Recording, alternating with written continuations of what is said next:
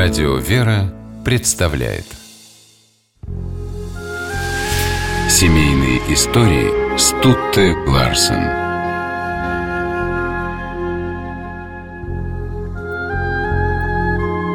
В 1930 году русский иммигрант, бывший белый офицер Всеволод Шпиллер, окончил Богословский университет в столице Болгарии Софии и решил стать монахом, поступив послушником в местный Иоанн-Рыльский монастырь. На него возложили послушание экскурсовода. И среди первых гостей монастыря, которых встречал Всеволод, оказалась Людмила Исакова, до революции фрейлина императрицы Александры Федоровны.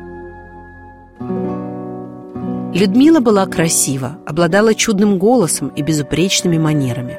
Всеволод сразу обратил внимание на девушку. И Людмила, как она сама вспоминала, пораженная эрудицией молодого человека, подумала, за него бы я вышла замуж. Ее желание осуществилось спустя несколько лет. Людмила и Всеволод прожили вместе почти полвека в любви и согласии. Первая их встреча в монастыре была короткой, и все же молодые люди смогли понять, что встретились не случайно. Всеволод обмолвился, что несколько месяцев назад, еще до поступления в монастырь, в одной из гостиниц оставил иконку, которой его благословил отец. «Эту?» – спросила Людмила, вынув образок, найденный в столе в этой самой гостинице, где она останавливалась по пути в монастырь. Это чудесное совпадение запало в душу Всеволода. Между молодыми людьми завязалась переписка – в письмах они рассказывали друг другу о проблемах, которые сопровождают жизнь иммигранта, о болгарском православии, о том, что происходит в Советском Союзе. Всеволод чувствовал, что все сильнее любит девушку, и по ее ответам понимал, и он ей дорог. Но как же быть, ведь Всеволод собирался стать монахом? Разрешил его сомнение духовник, архиепископ Серафим Соболев. Он благословил его жениться на Людмиле и стать приходским священником. В 1934 году Всеволод обвенчался с любимой девушкой и спустя недолгое время был рукоположен.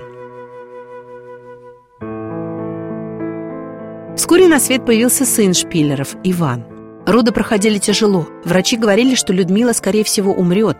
Тогда Всеволод обратился за молитвенной поддержкой к владыке Серафиму и прихожанам. В то время в город Софию привезли чудотворную икону Курской Божьей Матери Знамения. Отец Всеволод, епископ и церковный народ молились перед этим образом о спасении матери и ребенка.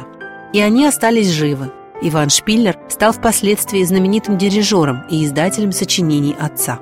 В 1950 году отец Всеволод вместе с женой и сыном переехал в Советский Союз и стал настоятелем московского храма святителя Николая в Кузнецах.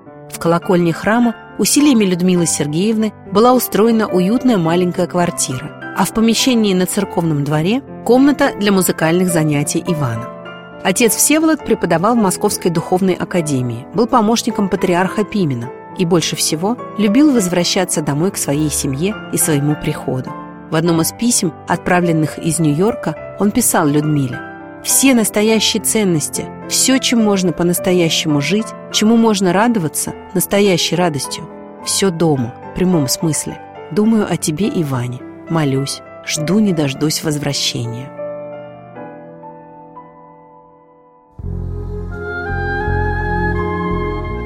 В 1982 году протеерей Всеволод похоронил Людмилу Сергеевну. После ее кончины в одной из бесед с духовными детьми он признался, что без матушки он словно утратил целостность.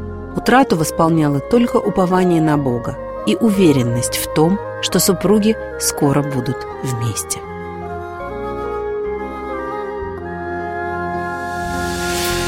Семейные истории